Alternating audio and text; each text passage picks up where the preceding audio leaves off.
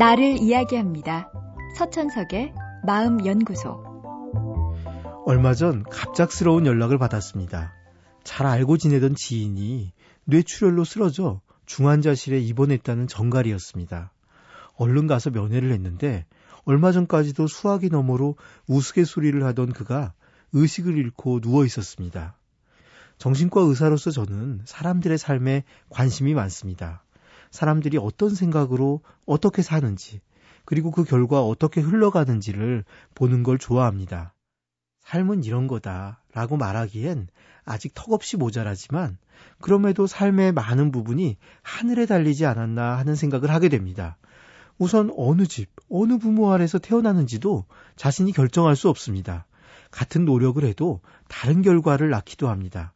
우연히 선택한 분야가 잘 나가는 경우도 있고 신중하게 선택한 일이 환경의 변화로 성과를 못 내기도 합니다.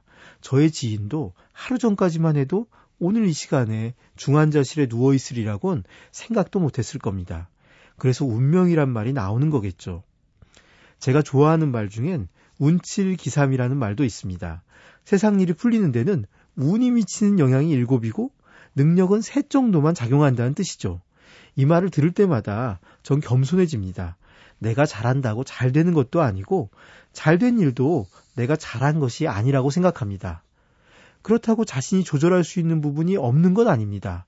자신의 태도만큼은 나의 것입니다.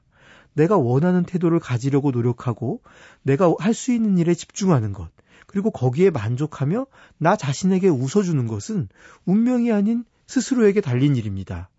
놀랍게도 행복은 거기에 달려 있습니다.